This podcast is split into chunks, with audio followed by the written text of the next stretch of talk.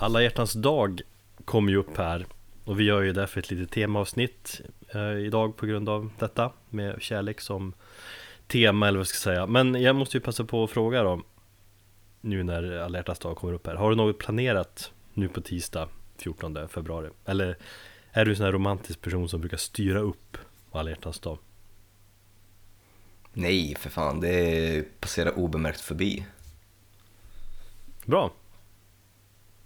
Eller det, det är ju möjligt att jag köper lite blommor eller så, det har jag gjort någon gång förut, men egentligen är jag jävligt emot hela det där. Just när det förväntas att man ska göra någonting. Men fan, gå inte på hypen. Det är väl ingen hype? Jag är väl egent- egentligen är jag väl ganska klassisk Den kommersiella PK, PK i den frågan.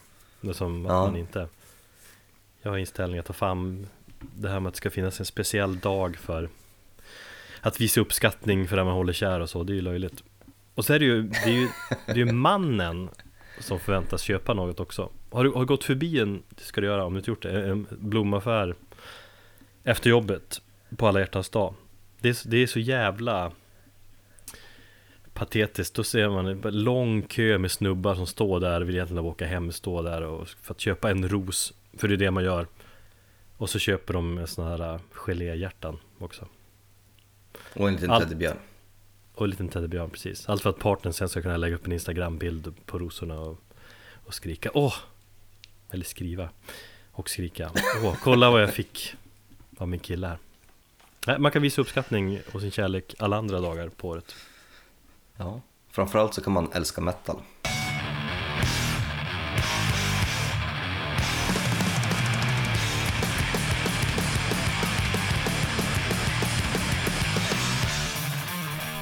Välkommen till Metalpodden avsnitt 40. Är det ett eh, barn jag hör där i bakgrunden som skriker? Ja. Hörs det tydligt eller? Nej. Nej, någon ska jag, hör, jag hörde något, e- ja, jag hörde något så eko av något, något gutturalt vrålande. Nej, det är ju Ellie som sjunger. Han sjunger hela tiden. Går omkring och sjunger. Det är min grabb också. Fint, då kanske de kan bilda kör ihop. Ja. Ja, Hur är läget då? jo, det är bra. Det känns lite annorlunda. Vi spelar ju faktiskt in det här mitt på dagen. Eller klockan är ju, vad är den, tre någonting. Mm. Det var inte eh, igår vi gjorde det. Vi brukar alltid spela in jävligt sent när vi har lagt ungarna och, och liksom håller på att somna själv. Så vi, det kanske är, det, eller det är intressant att, att höra sen om, om vi låter mycket piggare än vad vi brukar vara. Men du, tack för senast. Ja, tack själv. Det blev några öl där på lokala Haket här i Jakobsberg. Det var trevligt. Och du sa att du var jävligt full och det märkte inte jag ens av. Nej, det var ju du som sa att du var jävligt full. Jag sa jag var också ganska, jag var inte jävligt full. Men jag hade ju fan, det blev några öl. Mm. Jag gick eh, hem och sen så hittade jag min sambo i soffan hoppandes till Slayer. Klockan halv två var det väl? Mm. Då har hon suttit här ensam och supit hon också. Hon är ju lustig. Hon är Hon blir- hon blir avis. Ja. Jag vill känna, hon är du ute och dricker då måste hon också dricka alkohol. ja, men hon gör det i sin ensamhet. Hon är en ensamvarg. Mm. Så kan man också göra. Fan, jag gick igång på trubaduren där när han körde CC Top-låten. Jag tror han körde tre stycken. Ja, just ja. Det var rätt tidigt på kvällen ja. Ja, det var ju nog mot slutet där också. Så han la in dem. Det, jag, jag skulle tippa på att CC Top var hans favoritband i och med att han körde, ja, så många låtar. Ja, men du, du, du är inget CC Top superfan. Det är väl inte jag heller egentligen, men just skivan, vad fan heter den? I Eliminator heter den. Den är ju sjukt bra. Där har ju alla de där hitsen som man kan. Ja, jag har faktiskt ett litet minne när det gäller Cissi Topp från när jag var barn och såg ett skivomslag. Jag såg de här männen med sina ja, typ satt, kostymer över en frack och sen så hade de på sig hattar och jättelånga skägg. Mm. Och det har liksom etsat sig fast lite grann i, i, i minnet där för jag fattade aldrig om det där var seriöst eller inte. Är de stora alltså, Cissi Topp? Ja, det är Jag de. vet inte. Ja, alltså de är ju, fan, det är ett klassiskt band ju. Mm. Eh, nej men eh, okej, jag har som sagt inte så jävla bra koll på diskografin så, men just Eliminator-plattan är jävligt bra. Och den har jag på vinyl. Såklart. Ja. Nog om det. Eh, eller vill du säga någonting annat om i fredags. Nej, absolut inte. Utan bara säga att det var kul att få komma ut och eh, vara social. Mm. Det får vi göra om.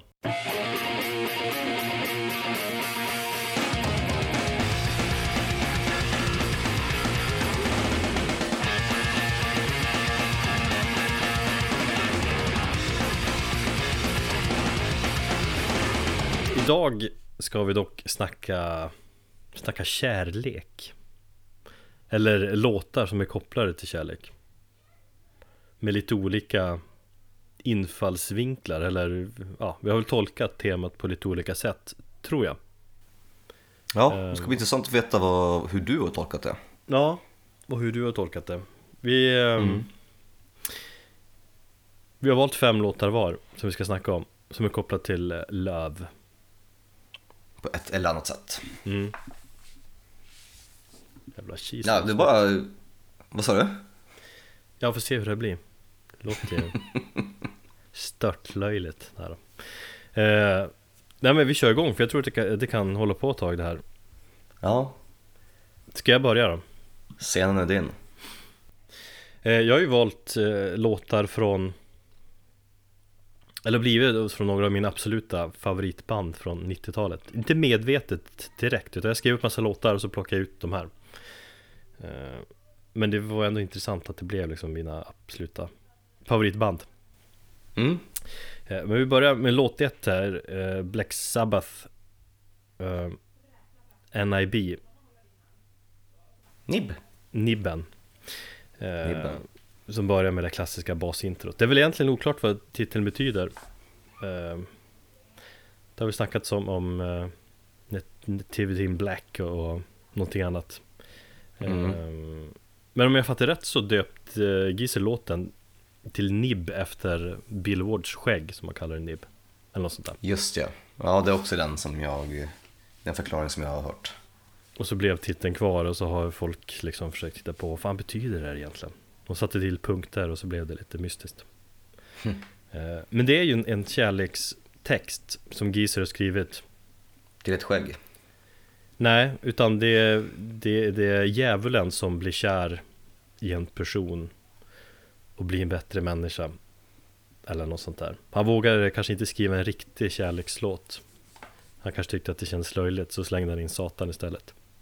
Så det är från hans perspektiv. Från Satans perspektiv. Alright. Och så blir han kär.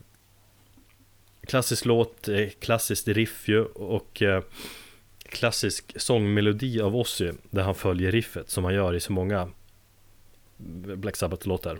Du vet, Mm. han, han, han, var det replikan, hur fan ska jag lägga sången på den här låten då? Nej, jag följer Iommi som vanligt.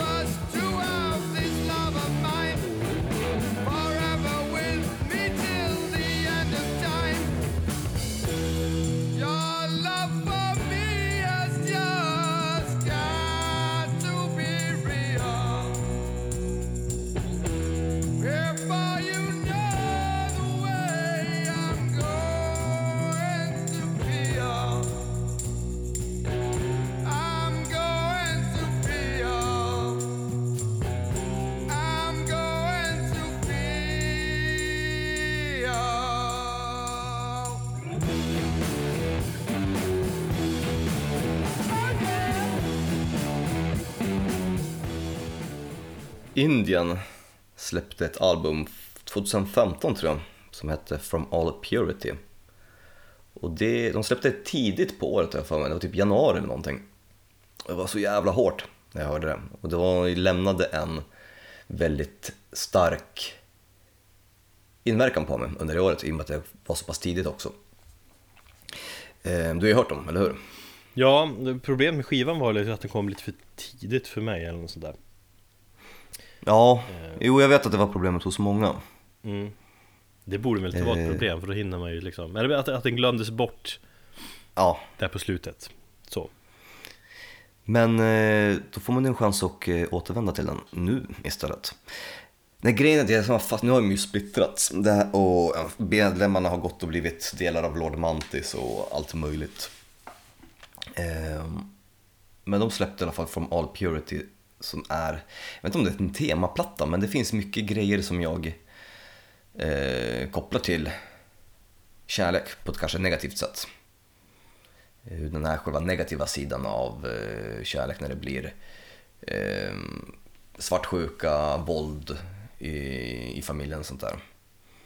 Och eh, de har ju lite låttitlar som ja, antyder på, på sådana saker. De har ju bland annat en låt som heter The Rhetoric of No som jag tycker är jävligt bra och eh, den som jag ska spela just nu som heter Rape. Att det är någonting med den skivan, det är någonting med just den här låten som gör att jag mår fan fysiskt dåligt när jag lyssnar på den. På vilket sätt är låten, eller titeln där, hur är Rape, hur är det kopplat till Till kärlek då? Det här är ju min anti-kärlekslista. Mm Ja, Nej men jag kommer att... Mm, det är så som jag har tolkat den här eh, dagen. okej, du det får är stå- ju du Kanske visar att jag är sjuk i huvudet, vad fan vet jag? Ja Men det visste vi ju redan ja, nej men det var saker som handlade mer om den negativa sidan av kärlek. Hur man, ja vet, våndas, tortyr, ångest. eh, det var de sakerna jag tänkte på när vi bestämde oss för att göra den här listan.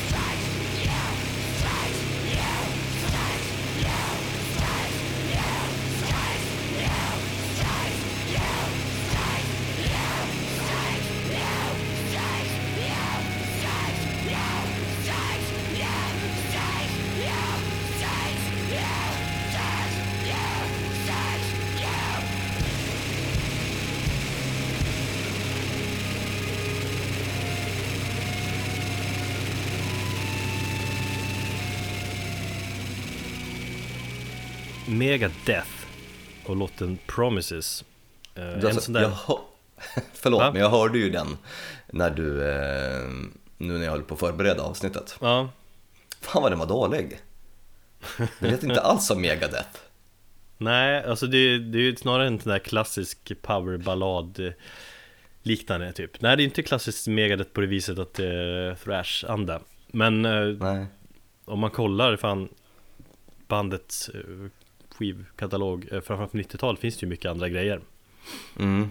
De har ju någonstans alltid varit steget bakom Metallica. När de Metallica gjorde Load och grejer Ja men då har det känts som att Mustaine har försökt vandrat den vägen också. Och testat lite andra saker innan han kommer tillbaka nu till thrashen igen. Mm. eh, Men det här är ju som balladigt som tusan. Det är väldigt mycket stråkar och hela skiten. Eh, Och den kommer från skivan eh, The World Needs a Hero som som är ganska underskattad tycker jag. Det är en ganska intressant platta, det spretar lite åt alla olika Men håll. den är rätt så bespottad va? Ja.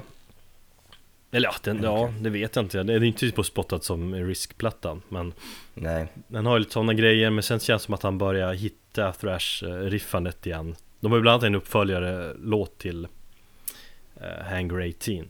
Som heter Mm. Return to Hanger. Eller något sånt där.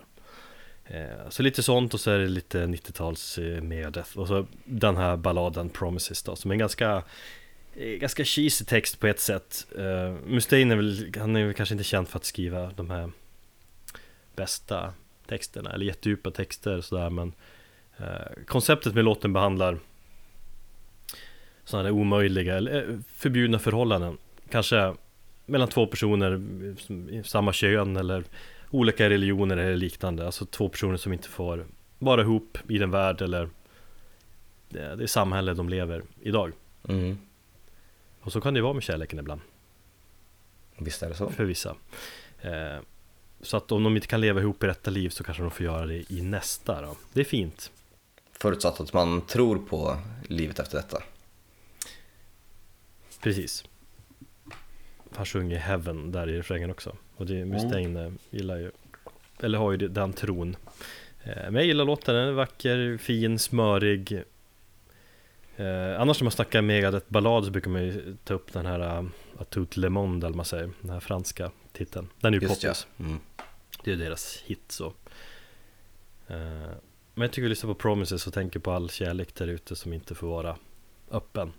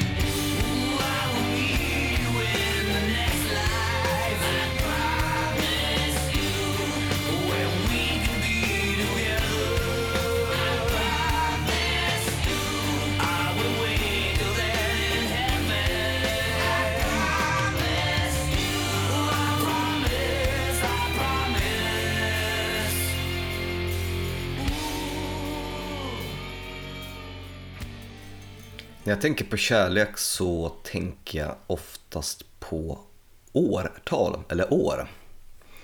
Eh, just därför har den här nästa låten någonting med ett år att göra.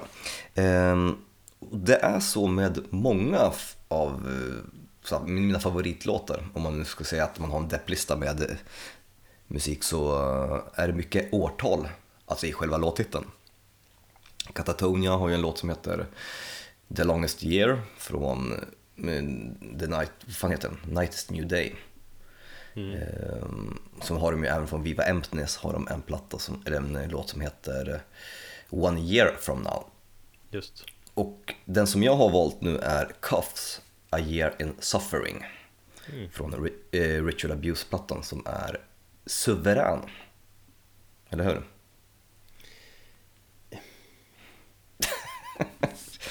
Vilken jävla suck! Ja, men jag fan, det var ett tag sedan man hörde den nu så att man Jag vet inte vad jag har för Jag blev, Jo. lite, jag blev lite besviken när de släpptes till uh, They Pray. Det var inte samma råa käftsmäll. Nej Nej, jag har ju nästan glömt bort den plattan så jag, jag har liksom inget jättetydligt minne av den så Det var, alltså jag har en liten teori, eller det finns väl någon sån här teori om att det tar ungefär ett år att komma över någon efter ett, efter ett uppbrott. För du måste gå igenom alla faser under ett års tid som singel och hjärtkrossad. Förstår du lite grann? Ja, man brukar väl säga Eller inte nödvändigtvis ett år, kan ju vara ännu längre Ju längre man var ihop desto längre tid tar det att släppa någon Ja, det är möjligt. Men om jag Det bara finns en formel på det där, brukar man prata om Jag kan ju relatera till det. Eh, för att, eh, av alla hjärtesorg där i Köpenhamn. Nej, men eh, vi lyssnar på Cough, A Year In Suffering.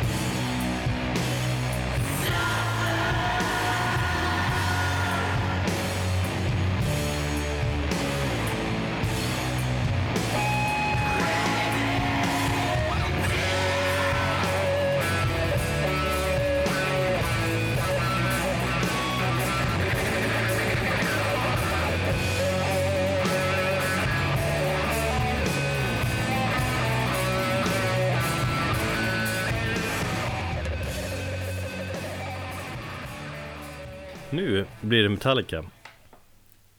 Det här är också Nej, ett om, väldigt jag, intressant om jag får val. chansen att lägga in en Metallica-låt så, har jag, eller så tar jag ju den chansen. Vad sa du? Ja. Jo, jag förstår det. Ehm, det är ett väldigt intressant val det här. Mm. Låten är ju All Within My Hands Avslutningsspåret från eh, den bespottade Saint Anger från 2003 eh, Men om man kollar bortom den där ökända Va? Jag lyssnade ju på den också nu innan, innan vi började spela in. Ja, Fan vad jag började garva när jag hörde trummorna. mm. Det, det finns någon så här komisk grej, det låter som det sitter någon, ja nu är inte det här politiskt korrekt, men det sitter någon efterbliven liksom unge bakom trummorna och bara "Åh." Alltså när man, när man inte hört skivan på länge och så går man tillbaka och slår på den så blir man, man blir som chockad varje gång, eller man höjer på ögonbrynen varje gång så, Va? Var det så här det lät? Samtidigt, Jag tyckte att den var bra, jag tyckte den var bra när den kom. Ja, jo men då kändes det nytt, eller på något, lite nytt, det kändes liksom annorlunda såklart, men och lite uppkäftigt, okej jag fortfarande tycka, det är ju Det är ju liksom Bob Rock och Lars Ulrik där i symbios som har bara Skit vid det här. Nu gör vi något jävligt. Bob Rock har ju sagt att han är som less på den här superproduktionen som han har varit en del att skapa liksom med, med Black Album och det soundet Som var sjukt poppis ett tag och som många fortfarande eftersträvar Men han, nej jag vill inte Jag vill inte längre Så det är lite Vilket, intressant förståeligt. Ja, absolut. Sen att det kanske inte blev jättelyckat, ja, jag vet inte.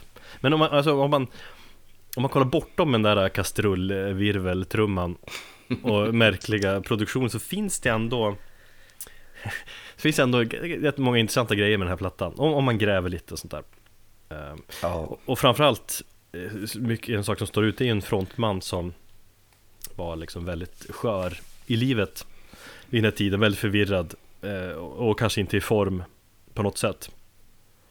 Eh, Jag minns ju, jag träffade han ju ett år efter, eh, drygt ett år efter Saint Anger hade kommit ut och hur han var Nej men kände så himla liksom skör och thank you, I love you too man, väldigt sådär Jo, just det den där kristna auran över honom. Och just Men, det där att han eh, hade ja. folk med sig skulle, på turnén som skulle se till att han inte att han inte hamnar i missbruk igen och sånt där. Han visste inte hur fan ska kunna turnera utan alkohol och hela den grejen. Mm. Så det är ju ett mörker som omger Saint Anger, eller på många sätt är ju deras terapiplatta. Saint Anger är deras punkiga och ångestfyllda terapi-metal-platta. Och för den anledningen så tycker jag att den är jävligt cool. Ja, Att de har Mm. vågat göra ett sånt ställningstagande. Och jag respekterar nog den plattan mer för ställningstagandet än för själva musiken. Ja, jo men det är exakt, det är något sånt så jag ser på det också, exakt så. Eh, Och några av texterna, även om de har skrivit texter tillsammans, vissa texter är ju lite så här töntiga Men några av texterna behandlar ju också problemen eh, som James känner eller kände Och just låten All Within My Hands sjunger ju James om sitt sätt att eh, älska någon. Mm. eh, Just det där om att älska någon eller hålla av någon så mycket så att man i själva verket skadar den andra personen Eller i förhållandet man har. Eh, Och han beskriver som att han kontrollerar någon så mycket så att det känns som att man Han samtidigt kväver den personen. Eller som James sjunger Love is control Och han, ville, han är just den snubbe som vill ta mycket kontroll överallt och även in liksom i, i förhållande till andra personer. Och det är ju ett ämne som är väldigt starkt kopplat till Jason Newsteds eh, Avhopp från bandet där 2000 eller 2001 eller när det var. Eh, Det berodde ju bland annat på att Jason inte fick slip, eller släppa något eh, Något sidoprojekt eller någonting sidan av Metallica. Just ja, det hade jag fan förträngt nästan. Den där Echo Brain-plattan till exempel Ja. eh, Så han kände sig väldigt låst inom Metallica eh, Men han fick inte turnera med Voivod heller. Ja men det var ju efter, Eller- efteråt han joinade Voivod ju Okej, det var så. Ja. Men det var, han, James hade bokstavligt talat sagt till honom Nej, fan är du Metallica, då är du här, du kan inte hålla på liksom Vara otrogen och hänga med andra Och sen har ju James erkänt att för han, som det funkar idag i bandet är det ju inget problem om någon vill göra någonting på sidan av Mm. Eh, Och det är ju lite tragikomiskt, eller man ska säga att det var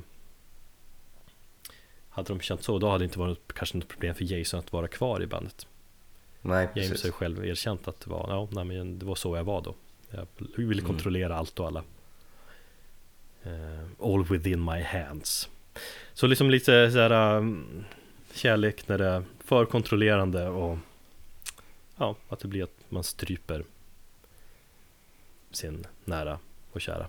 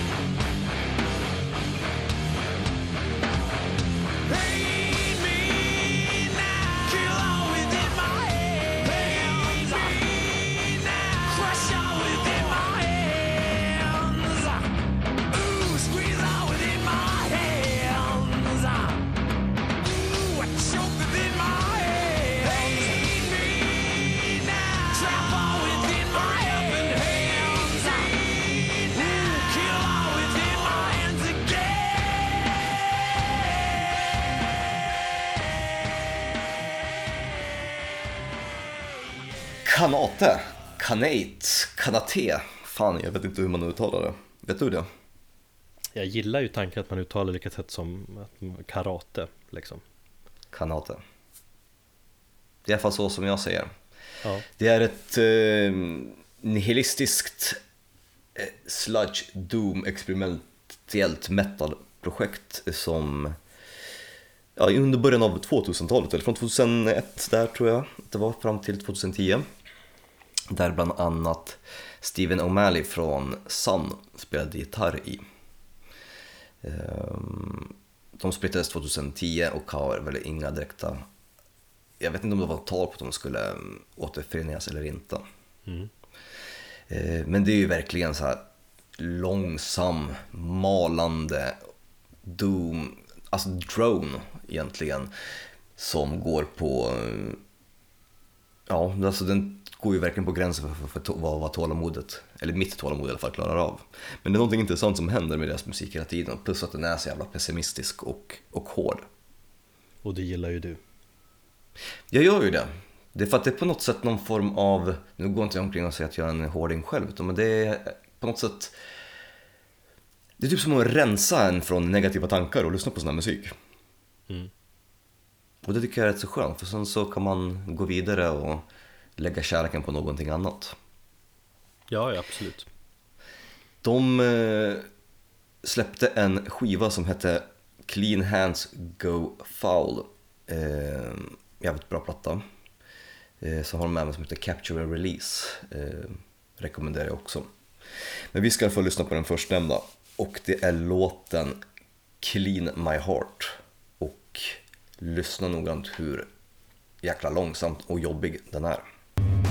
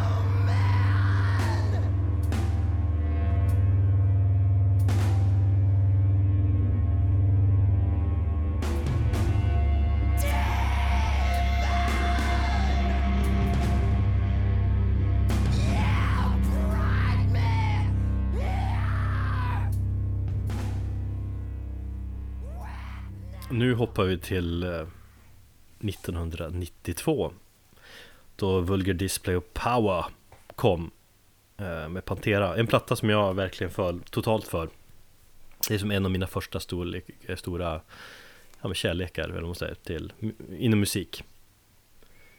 Eh, Mm. Och låten vi ska lyssna till grann på är This Love såklart. Som eh, eh, Jag tror att texten ska beröra något gammalt förhållande som Phil Anselmo har haft. Som verkar ha varit jobbigt. Eh, Min tolkning av texten, och det är ju som Det är tolkningar som man hela tiden gör. Som kan vara rätt eller fel. Det är skitsamma. Man, eh, man får tolka texter som man vill. Det Eh, kanske är hans kärlek till sydstatsflaggan. Så kan det också vara. Men han, jag har för mig att det ska vara, handla om något gammalt förhållande. Men min tolkning i alla fall Right. texten handlar om ett väldigt infekterat och eh, mörkt förhållande. Eh, det, det är ganska fascinerande text, liksom på den tiden läste jag mycket texter också, Philip Anselmos texter och sådär Man kan hålla på och bryta ner den och, och, och tolka varje textrad så. Mm. Eh, Men något sånt här har jag tänkt när jag hör och, läser texten att kille som blir ihop med en tjej Som han tror är den rätta. Du vet hon ser bra ut och allt det där, allt Har allting som han Som han vill ha liksom Mm. Men sen inser han att ja, man kanske inte älskar henne ändå Man är ändå, ändå osäker på vad han egentligen Känner och hon luras att tro att det är äkta kärlek Men inser att det kanske inte verkar vara det Och så är det liksom en destruktiv Nedåtgående spiral där båda mår Ja men mår sämre och sämre Och där det till slut Slutar med att en av dem tar livet av sig Väldigt så mörkt så Eller något sånt Nu, nu går du ju ändå eh, lite grann åt mitt håll här, Mm. dina låtar. Det gillar jag. Ja. ja, men det är helt klart en mörk historia. Alltså, men man kan ju känna så allmänt inom Eller inom, men, men, men förhållande förhållanden som man vet Man vet kanske innerst inne att äh, det här är kanske inte så hälsosamt Men ändå fortsätter man. Eller, ja, Man kanske upplevt det själv eller man har sett en nära vän Ha ett sådant förhållande när man det har jag upplevt och jag vet att det där, det där kommer jag aldrig hålla i längden. Men just för respekt av känslor och allt det där så Att det blir för känsligt att, att, att prata om det så Får liksom fortsätta och bli destruktivt. Också lite därför jag väljer på något sätt att eh, de här låtarna och verkar den lite mörka sidan för att det på något sätt bearbetar alla destruktiva förhållanden man själv var i. Mm. Någon gång där förr i tiden. Nej, men det är, mm, det är farligt med förhållanden, farligt med kärlek. Och det är någonting det som Philip Anselmo skriker ur sig i den här låten.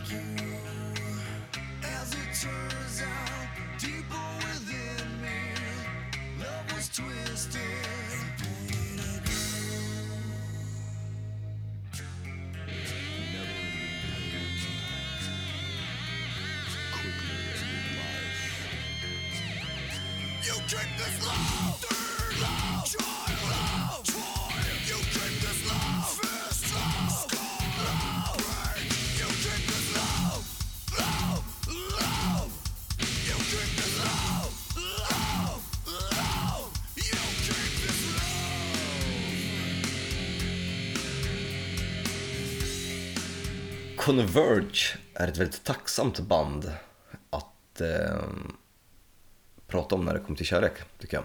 Jag har faktiskt velat få in dem i, i, i något avsnitt, men det har inte blivit av för jag har bara känt att nej, det passar inte in att prata om Converge. Men så hittade jag en anledning idag. Jack, Jacob Bannon eh, är en rätt så duktig textförfattare tycker jag. Och många av hans låtar och eh, texter handlar just om brustna hjärtan på ett eller annat sätt. Förra plattan som Converge eh, släppte hette ju All We Love We Leave Behind. Eh, och sen så har han en hel konceptplatta om ett ja, kraschat förhållande och ett destruktivt förhållande som heter Jane Doe. Så att det var inte så svårt att hitta egentligen någon låt som skulle passa eller tilltala mig. Det var bara fråga om vilken platta jag skulle välja. Eh, Men eh, jag tar och väljer att gå med Wretched World från Axe to Fall. Det är alltså plattan som kom 2008-2009 tror jag. Någonstans där, 2009 var. Så det är innan förra. Ehm, för den är, den är lugn. Det är, någon som, det är en form av outro-låt där Converge är väldigt kända för att ösa på. Ja. Och det här är någon sån form av misantropisk och rätt så mörk avslut och eh, ett avslut på en, på en skiva.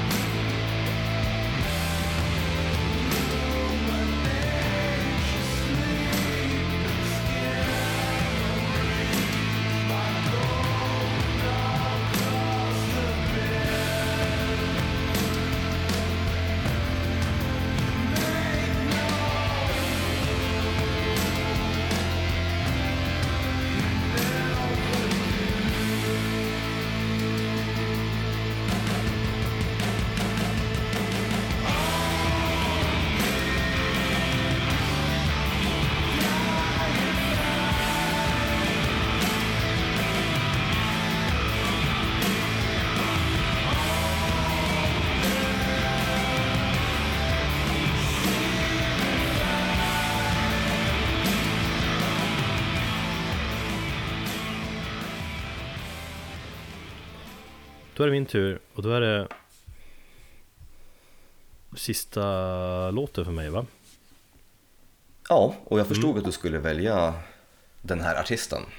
Ja, Nine Inch Nails såklart Som jag har ett väldigt personligt förhållande till eh, Mm. Du, vad tycker du om plattan de släppte förresten? ja, men jag, jag kommer till det lite grann Alright.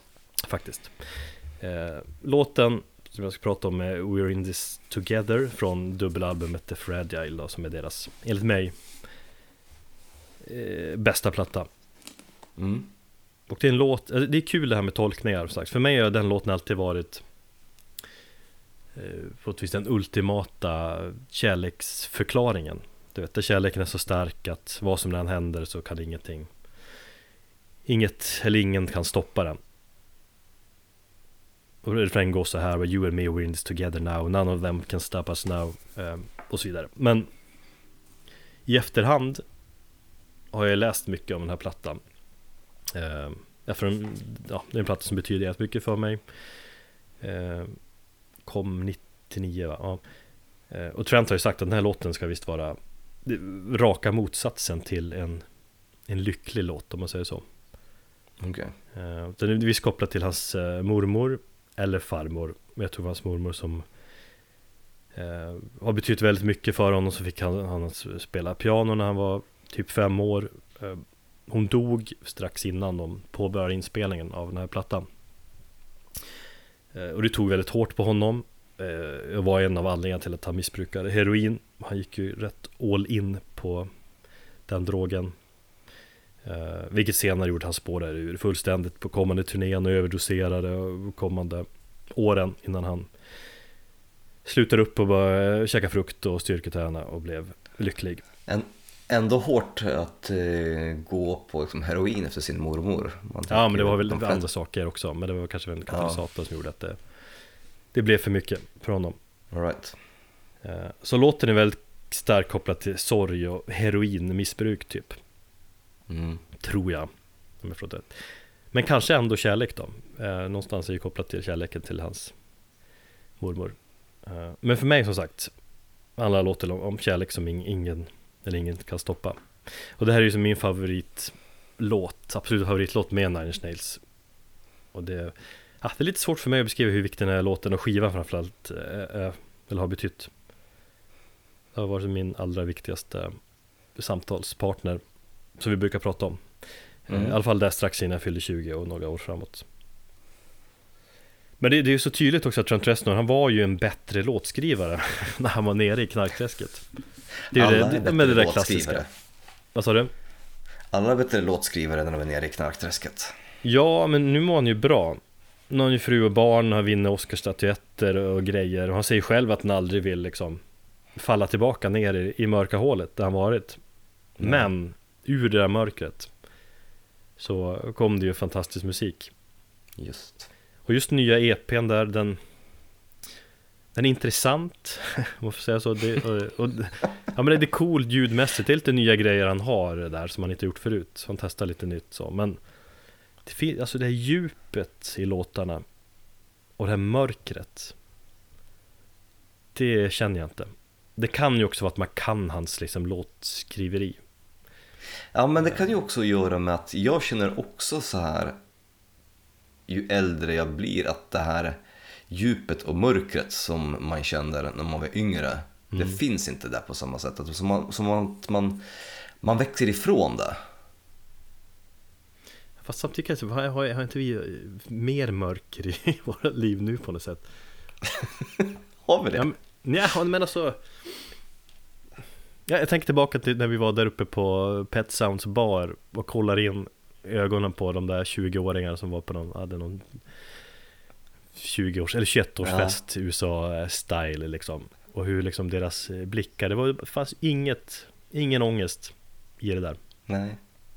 Men det är bara för att de var oskuldsfulla och inte visste, de vet inte bättre. Nej, men vi vet så mycket bättre Ja. Nej men jag bara tänker just när man var där kring 20, man var så jävla sårbar och sprang omkring och varenda liten... Fan du kunde ju snubblat på, på en eh, kullersten på gatan och så skulle du skriva en låt om det. Ja i och för sig. Jag så- såg ju serien, norska serien Skam här nu också så kände man igen sig i det där hur, hur allt blir så jävla allvarligt fast det är bara något, liksom, något hångel från kvällen innan eller allt det där. Precis, det är det jag menar lite grann att det känns som att eh, när Trent Reznor skrev det här så var han kanske lite yngre och det var den här ungdomliga smärtan och, och ja, kärlek eller vad det nu kan tänkas vara. Medan han nu är en känslomässigt stabil fadersgestalt liksom. Han var ju typ i min ålder när han skrev den här plattan. Hur fan gammal är han egentligen? Men han är ju gammal. Jag tror han var typ 40. Nej, fan. Han är ju, släppte ju första... Nej, fan jag måste kolla hur gammal han är. Men jag tror han är 50. Satan, ja, då ser han ju bra ut i sin ålder. Jo, så blir det när man lyfter skrot och käkar frukt. Född 65. Ja, Mm. Så han är 51. Nej, snyggt. 52. Eh, just det. Ja, nej men som sagt. Det är märkligt det där med Mm. låttolkningar och eh, droger och eh, musikskriveri utan droger. Nu vill vi lyssna då på Nine Inch Nails låten We Are In This Together.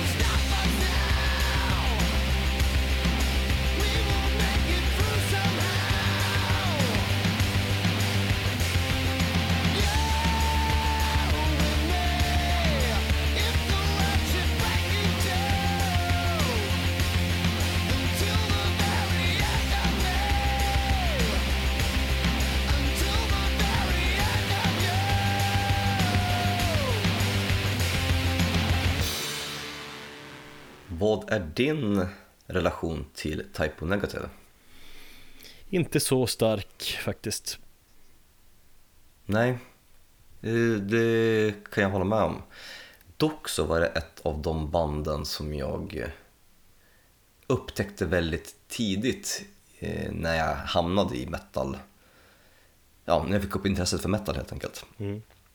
Så var det en skiva som väldigt snabbt eh, ja, cirkulerade kring mina vänner och sånt där på, på var det högstadiet. Men det var ingenting som jag fastnade för då. Men när jag gjorde lite research inför det här avsnittet så, så ja, bara sökte jag lite grann på vissa kärlekslåtar och sånt där som med inom prefixet metal. Eh, och då kom den här upp och tänkte jag fan det var länge sedan man lyssnade på Type O Negative och Peter Steels ganska så maskulina stämma. Mm.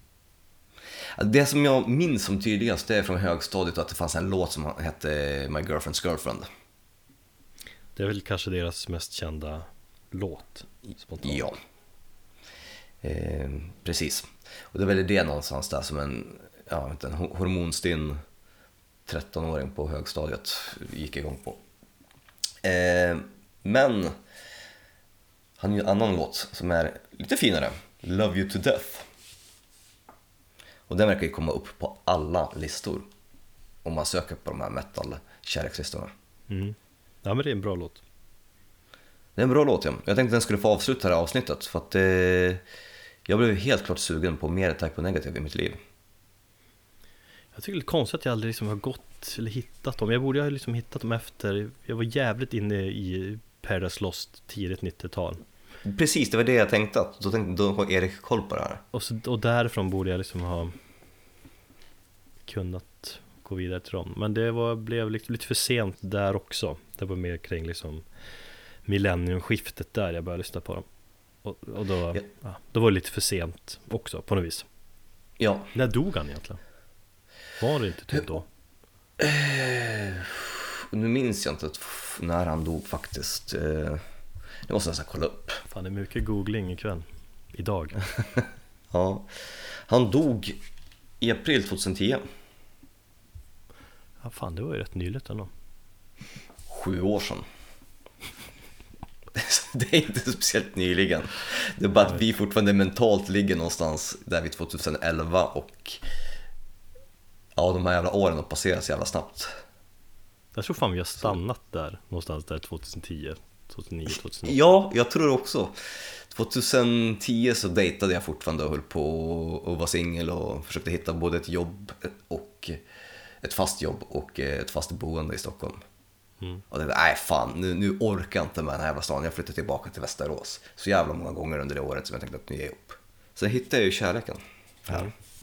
Så Peter Steele och eh, Type O Negative får avsluta. Vi älskar ju varandra till döds, eller hur? Gör vi det? Det vet jag inte. Det är jättesvårt. Jag kommer när, när, när jag gjorde lumpen så när jag fick diplomet av min kapten så sa han Ja Persson Jag skulle kunna ta en kula för dig? Och då sa jag Ja kapten jag vet inte Jag vet inte om jag kan säga samma sak vad, menar du? Jag är jätteupprörd Men jag sa det är jävligt s- svårt att säga Vadå? Du säger att du kan, du kan dö för mig Hoppa i vägen för en kula Ja vad fan du, du, du, så här. Det är svårt att säga något sånt Men eh, ja Ja, men då kunna... vet jag vad jag har det. Jag vet vad jag har det då... Om, någonting, om någonting händer. Va? Jag tar ett knytnävsslag för dig i alla fall Tack på negativt, love you to death och ja, vad säger vi med det? Det var avsnitt eh, 40 40 40. Ja. Eh, och till nästa gång, ta hand om er. Ja, och tack för att ni har lyssnat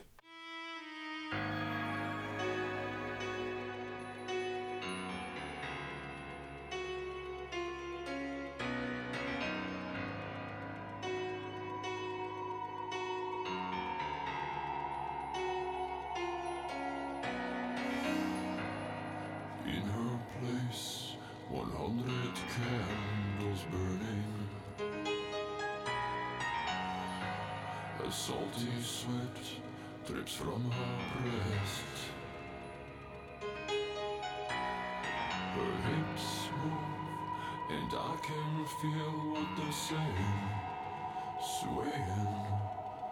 They say the beast inside of me is gonna get ya, get ya, yeah.